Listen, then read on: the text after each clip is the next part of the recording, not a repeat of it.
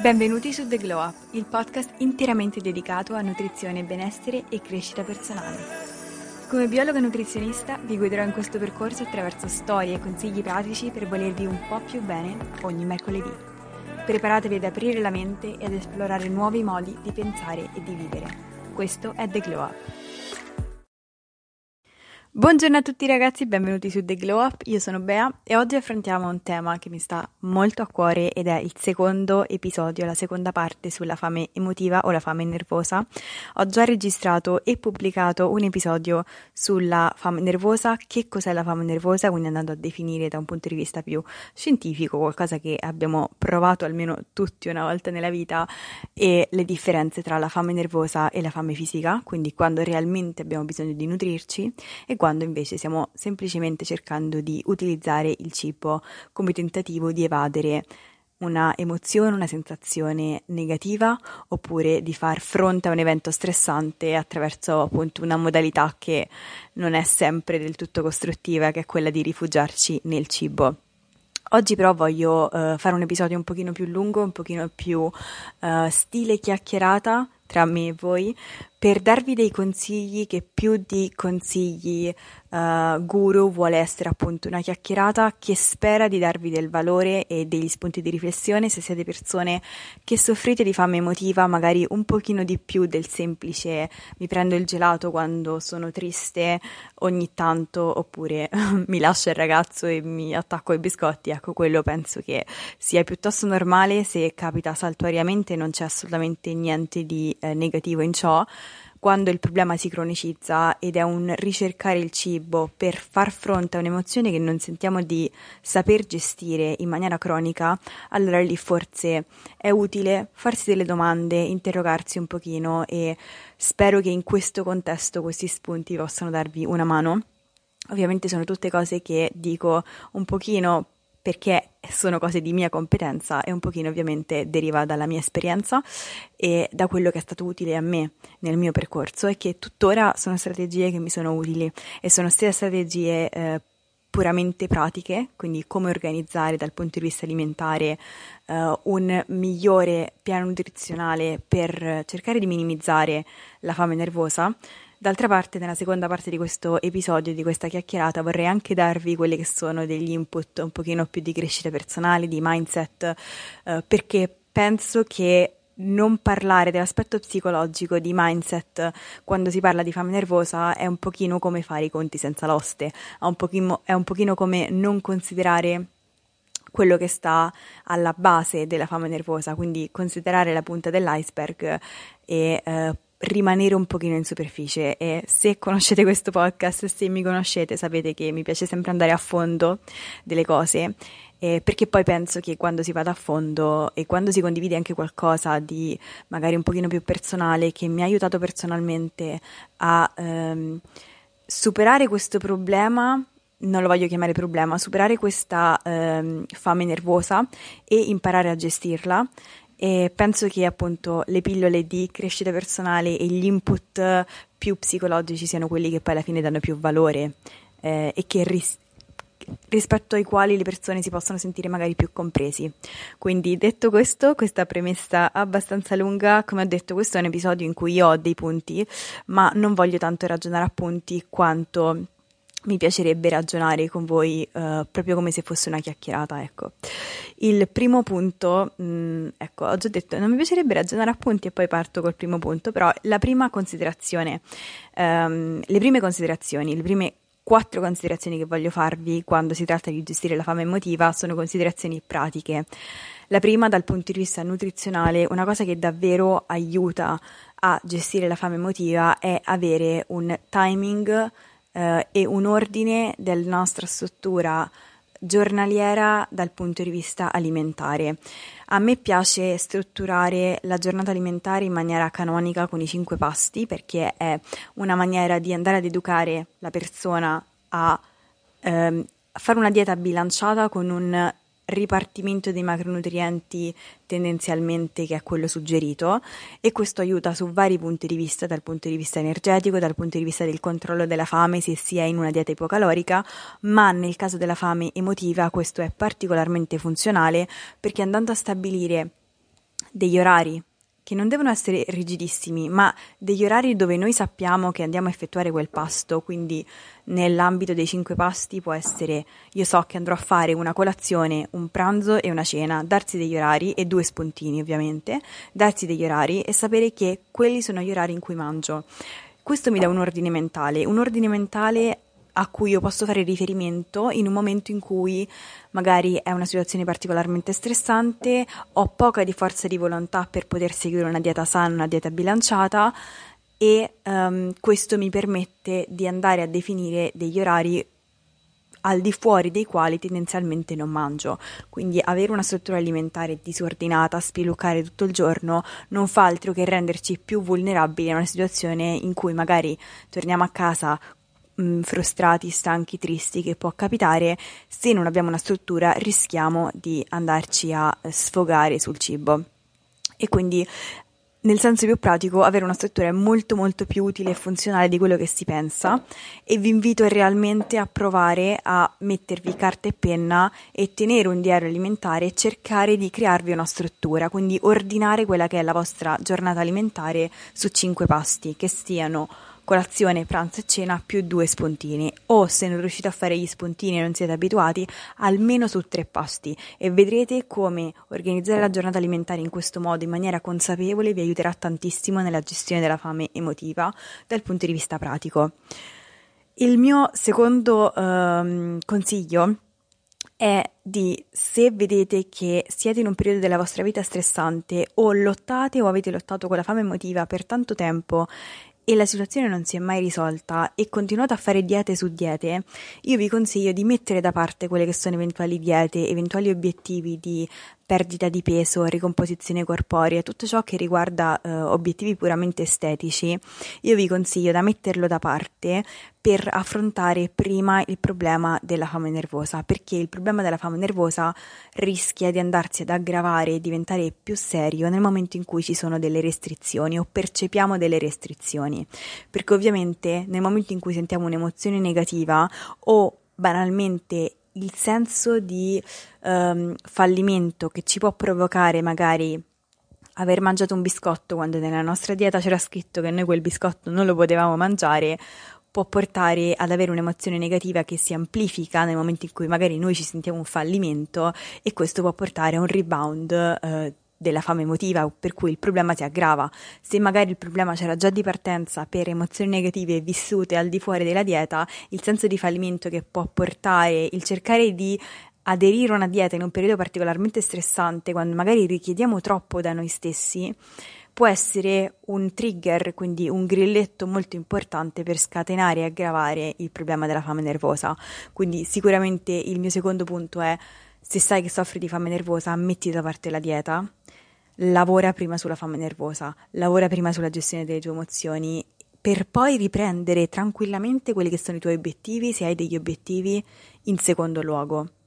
Il mio quarto consiglio, un pochino più pratico per andare a gestire la fame nervosa è, e l'avete sentito un milione di volte, ma ci tengo a reiterare questo concetto perché è un concetto molto importante, il fatto di non tenere a casa i trigger foods. I trigger foods sono quei cibi io li chiamo cibi grilletto perché trigger eh, in inglese significa grilletto e sono quei cibi eh, a cui noi facciamo riferimento nel momento in cui ci sentiamo tristi, soli, abbiamo un'emozione negativa, un evento stressante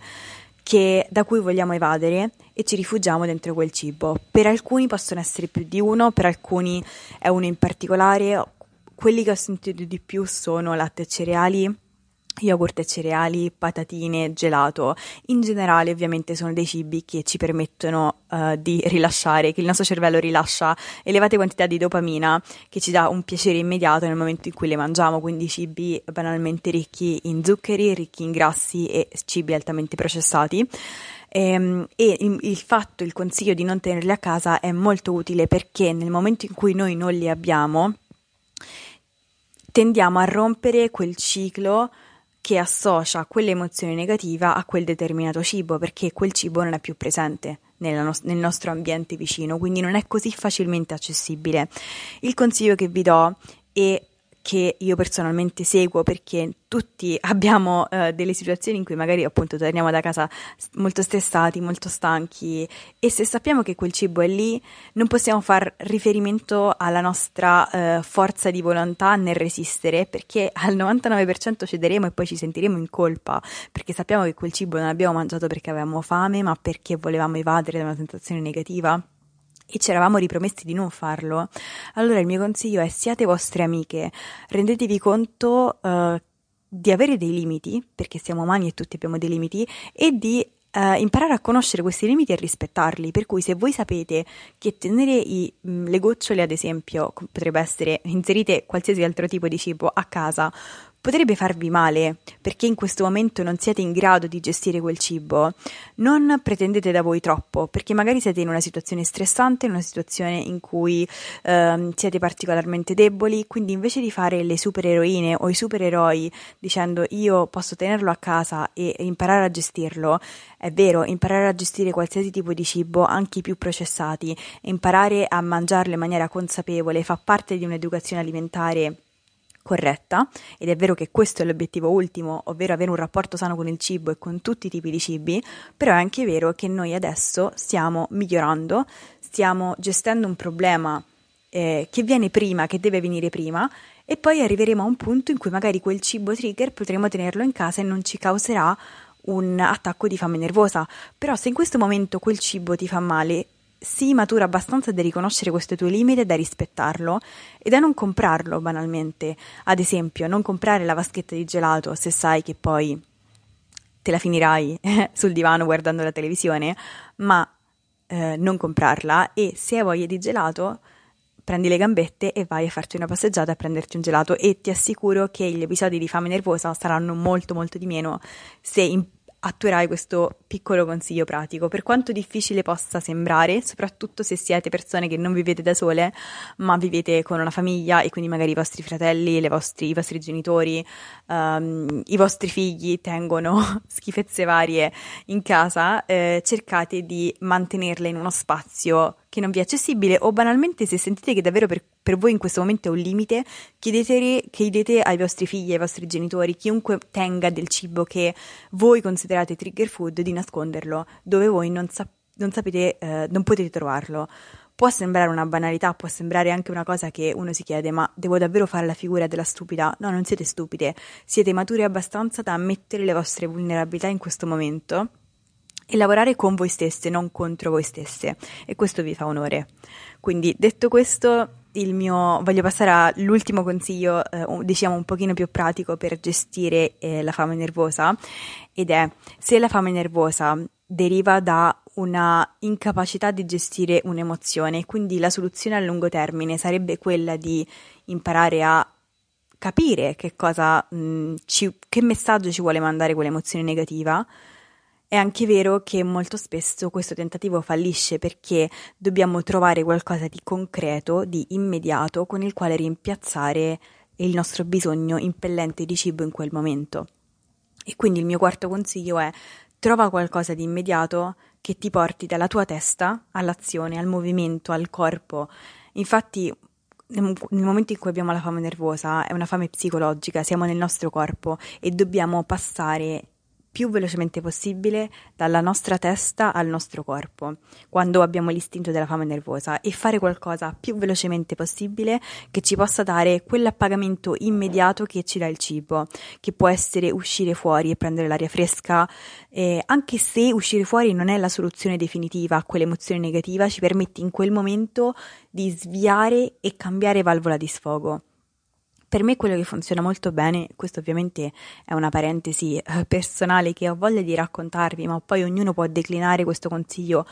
per quello che riguarda la sua vita e il, il proprio anche carattere. Per me quello che funziona molto bene è uscire, ad esempio, fare una cosa che genuinamente mi piace, mi dà piacere, ad esempio andare al, io adoro andare al mercatino dell'usato, magari girare per i negozi, guardare vestiti, magari anche comprarmi qualcosa di piccolino, oppure andare farmi una bella skincare, passare proprio a qualcosa di pratico, a un'azione che mi dia quell'appagamento, quel senso di benessere che io normalmente o che un'altra persona normalmente potrebbe ricercare nel cibo. Oppure fare una sessione di stretching. il passare proprio a concentrarsi sulla sensazione di rilassamento del nostro corpo quando facciamo stretching può portarci dalla nostra testa al nostro corpo. Nella seconda parte di questo podcast voglio parlarvi di consigli, input un pochino più uh, di crescita personale che a me personalmente hanno aiutato tantissimo nel gestire la fame emotiva, non tanto a breve termine, come i consigli pratici che vi ho dato, quanto davvero pensare a come gestire le proprie emozioni, a qual è il rapporto che noi abbiamo con le nostre emozioni che poi ci porta a scatenarlo sulla fame emotiva. Quindi questa sarà una parentesi che per alcuni magari si allontanerà un pochino prettamente dalla, uh, dal tema della fame emotiva, ma per me è veramente importante affrontarlo e spero che sia la parte che magari vi dà più valore. Il mio appunto quinto consiglio, che è il primo di crescita personale, è smetti di puntarti il dito contro quando senti un'emozione negativa. Perché? Perché molto spesso non è l'emozione negativa a farti scattare la fame nervosa, ma o la situazione stressante che magari stai vivendo, ma la resistenza e la negazione all'emozione stessa, ovvero il trigger, il tuo grilletto è il fatto che tu non accetti il fatto di sentirti triste, non accetti il fatto di sentirti sola, non accetti il fatto di sentirti mm, triste magari, ed è il non accettare l'emozione negativa che ti fa scattare la fame nervosa, non l'emozione negativa, negativa, stessa, è il fatto che tu ti punti il dito contro quando senti un'emozione negativa ed entri in lotta con te stessa. Datti l'opportunità di capire realmente cosa quell'emozione ti sta indicando e fino a che ti punti il dito contro non avrai la possibilità di capire che cosa quell'emozione ti vuole comunicare e di lavorare a lungo termine sulla gestione delle emozioni in una maniera che sia più costruttiva rispetto a aprire il frigo e mangiare. Di cosa realmente hai bisogno? Capire cosa realmente abbiamo bisogno quando sentiamo un'emozione negativa richiede prestare attenzione a quell'emozione, perché quell'emozione è un cartello che ti sta dicendo guarda,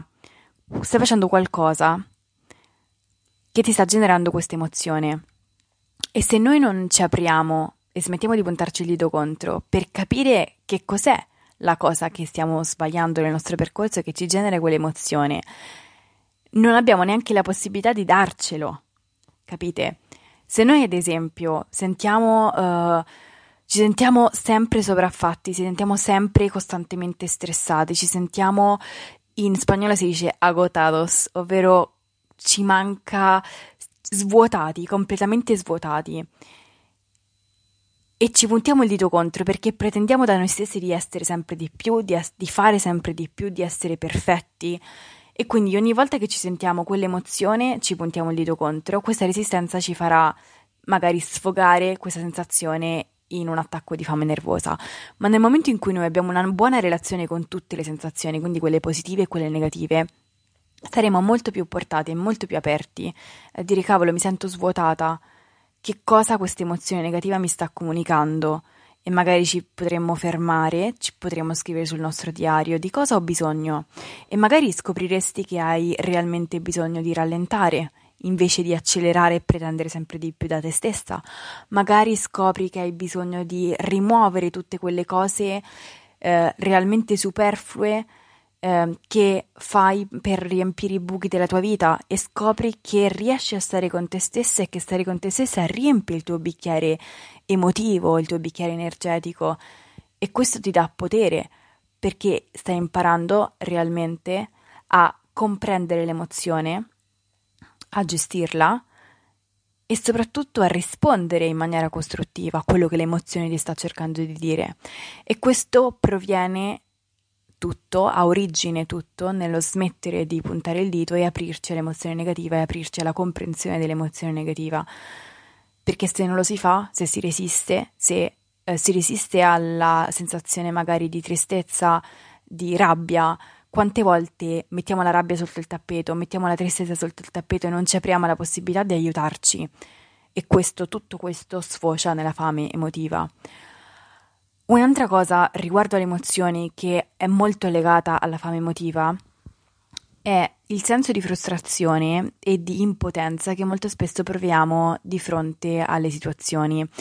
e nella gestione della fame emotiva è, è molto importante riuscire a mettere un limite, a mettere dei paletti per poter distinguere le situazioni nella vita che possiamo controllare e quelle che non possiamo controllare. E adesso mi direte, tutta questa cosa esula dalla fame nervosa e dalla fame emotiva. Io vi dirò no. Perché? Perché nel momento in cui noi siamo persone che siamo abituate a farci carico di tutte le, le cose nella nostra vita, non mettiamo il confine tra cosa è nel nostro controllo e cosa no. E non mettendo questo confine ci facciamo un carico emotivo di tutto perché ci sentiamo in colpa o responsabili di tutto ciò che succede. Invece dovremmo mettere, imparare a mettere una distanza sulle situazioni che ci appartengono, su cui noi abbiamo potere, e quelle che invece dipendono dagli altri e che è vero ci possono causare emozioni negative, ma che non possiamo controllare né tantomeno colpevolizzarci per queste. Vi dico questa cosa perché a me è successo uh, recentemente di rimanerci male per una situazione che mi ha causato delle sensazioni negative, che può essere qualcosa di molto comune per ognuno di noi. Quante volte magari uh, succede qualcosa non sotto il nostro controllo, magari riceviamo un rifiuto. Quanto fa male quel rifiuto? Ma se noi ci colpevolizziamo per quel rifiuto, vuol dire che noi sentiamo un'emozione negativa e non l'accettiamo. Il problema è che ci sta a sentire un'emozione negativa perché, ad esempio, essere rifiutati fa male. Ma se noi non accettiamo che quel rifiuto è opera di qualcun altro e non è sotto il nostro controllo, noi possiamo dire sì, questa cosa fa male, ma questa situazione non è sotto il mio controllo, quindi non, me, non mi colpevolizzo non mi punto il dito, e ritorniamo sempre al discorso di puntarci il dito contro, e non puntandomi il dito contro, non provo resistenza rispetto a questa emozione. So che è un'emozione naturale, so che uh, ci sto male, lo accetto perché è parte della vita, ma accetto anche il fatto che non posso fare assolutamente nulla a riguardo. E vi dico ragazzi, questo è estremamente liberatorio, perché nel momento in cui noi accettiamo il fatto che c'è un'emozione negativa, ma che non dipende da noi, è generata da un evento che non dipende da noi, smetteremo di puntarci il dito contro, smetteremo di accumulare frustrazione e questa frustrazione non si riverserà poi nel cibo. Um, e so che può essere, come ho detto mille volte, una parentesi filosofica che uh, per alcuni può sembrare pazza, totalmente fuori contesto, vi assicuro che per molte persone l'imparare a mettere un paletto tra le cose che si possono controllare e le cose che non si possono controllare è uno dei modi migliori per gestire la fame nervosa, perché molto spesso ci facciamo carico di emozioni che non sono, di situazioni che non sono nostre e, ehm, e ci colpevolizziamo tantissimo. Quindi questo è sicuramente un consiglio molto importante, smettila di puntarti il litro e apriti alla possibilità di capire che cosa quelle emozioni negative possono comunicarti e come tu puoi darti ciò di cui hai bisogno in maniera costruttiva al di fuori del cibo. Il mio sesto e ultimo consiglio di mindset, e questo adoro, adoro parlare di questo, voglio farvi un episodio intero sul self-concept, ovvero il concetto che noi abbiamo di noi stessi e come questo trasforma e plasma un pochino la nostra vita. E il concetto è non renderti la vittima della storia che ti racconti. Tutti noi ci raccontiamo una storia sulla nostra situazione, sulla nostra capacità di affrontare la vita quotidiana, eh, su chi siamo, su cosa non siamo, su come, in base a come ovviamente ci percepiamo e le parole che usiamo nei nostri confronti plasmano la nostra realtà e il nostro modo di vederci. Ed è fondamentale in questo caso non pensarti come una persona che ha un problema. Se continuerai a pensarti come una vittima, io ho la fame emotiva, io ho questa patologia e io sono la persona eh, a cui è capitata questa sventura, mentre gli altri no. Um, quando usiamo queste parole per descriverci,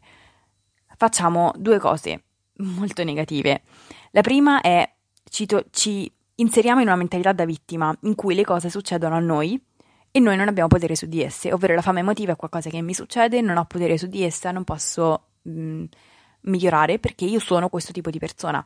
La seconda cosa è che abbiamo un mindset um, limitato, ovvero ci chiudiamo nell'idea di io sono così. E questo si chiama fixed mindset in inglese ed è contrario a quello che è un growth mindset, ovvero un mindset di crescita. Quindi invece di pensarci come le persone che hanno un problema, pensiamoci o impariamo a pensarci come persone che hanno delle emozioni che stanno imparando a gestire. Quindi ogni volta che ti ritrovi a pensare, cavolo, io ho questo problema, no, non ho questo problema, io sono una persona che ha delle emozioni che sta imparando a gestire. E in questa frase, che può sembrare così semplice, ci sono due switch mentali molto importanti. Il primo è, se io mi dico, non ho un problema, ma ho delle emozioni che sto imparando a gestire, io mi tolgo automaticamente dalla mentalità della vittima, a cui le cose succedono e che non ha potere su di esse, a una mentalità proattiva, come persona a cui le cose possono succedere, ma che ha potere su di esse, perché abbiamo potere, non abbiamo potere su tutto, ma su certe cose abbiamo potere, abbiamo potere sulla, sulla nostra gestione delle emozioni, abbiamo potere sul nostro, sulla nostra modalità di reazione alle emozioni impariamo ad assumerci la responsabilità di quello che facciamo e a concentrarci su quello su cui abbiamo il controllo. Quindi la prima cosa, il primo switch, imparando a dire non ho un problema, ma ho delle emozioni che sto imparando a gestire in maniera costruttiva è toglierci dalla mentalità della vittima per entrare in una mentalità più proattiva e secondo passare da un fixed mindset a un growth mindset, ovvero a un mindset di crescita. Non ci chiudiamo all'idea del dire io sono così, punto, ma adesso mi trovo in questa situazione che però sto dinamicamente cambiando, mi sto aprendo a un processo di cambiamento. E per questo io dico e imparo a parlarmi come persona che sta imparando a gestire, perché io non mi dico sono una persona che sa gestire perfettamente la fame nervosa, ad esempio, perché se io dicessi questo starei banalmente mentendo a me stessa, perché io so attraverso le emozioni che sono in un processo di crescita. Però mi abituo ad aprirmi a un'evoluzione, mi abituo ad aprirmi a un cambiamento e non dire io sono così, punto. E questo è molto importante perché la maniera in cui noi ci approcciamo alle parole che utilizziamo rispetto a noi stessi e a quello che stiamo vivendo è molto importante anche su proprio la nostra percezione delle cose e di noi stessi, che è estremamente importante perché nel momento in cui noi ci percepiamo come persone capaci, in grado di imparare cose nuove, tra cui imparare a gestire delle emozioni che magari non siamo abituati a gestire, noi miglioriamo il nostro self-concept, il nostro concetto di noi stessi, miglioreremo il, mo- il modo in cui comunichiamo a noi stessi e quindi il modo in cui ci comportiamo nella realtà e anche come gli altri ci percepiscono. Quindi questo è un tema che mi affascina e che vorrei dedicarci un intero altro episodio. Quindi fatemi sapere se siete interessati. Eh, io spero di avervi dato dei contenuti interessanti, del valore, delle pillole che vi diano modo di pensare, di piantare quel semino che poi cresce e germoglia nella vostra testa, metaforicamente, e vi dia ehm, un inizio di un cambiamento. Detto questo, se l'episodio vi è piaciuto e siete arrivati fin qui, io uh, vi uh, consiglio di mettere 5 stelle se vi va, se vi è piaciuto e noi ci vediamo il prossimo mercoledì. Questo è tutto per oggi, io spero che questo episodio vi abbia aiutato, vi abbia ispirato. Se così fosse ti invito a lasciarmi una recensione positiva, magari 5 stelle su Spotify. È un piccolo gesto per te, ma significa davvero tanto per me. Io ti aspetto nella prossima puntata di The Glow Up ogni mercoledì.